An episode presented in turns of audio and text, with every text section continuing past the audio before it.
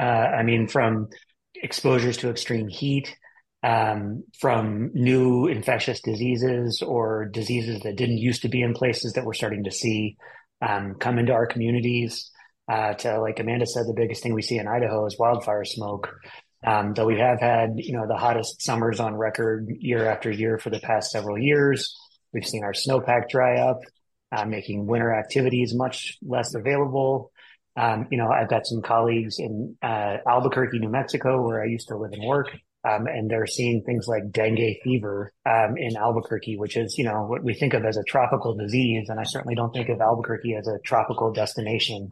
And in addition to the mosquito illness, the tick-borne illnesses, they um, they require a certain number of freezing days to be killed off. And we're not seeing those numbers met. And so not only is the season that they're reproducing getting bigger, but also the geographic location for things like Lyme and Babesiosis, which are traditionally in, you know, Lyme, Connecticut and New England, but they're spreading even further.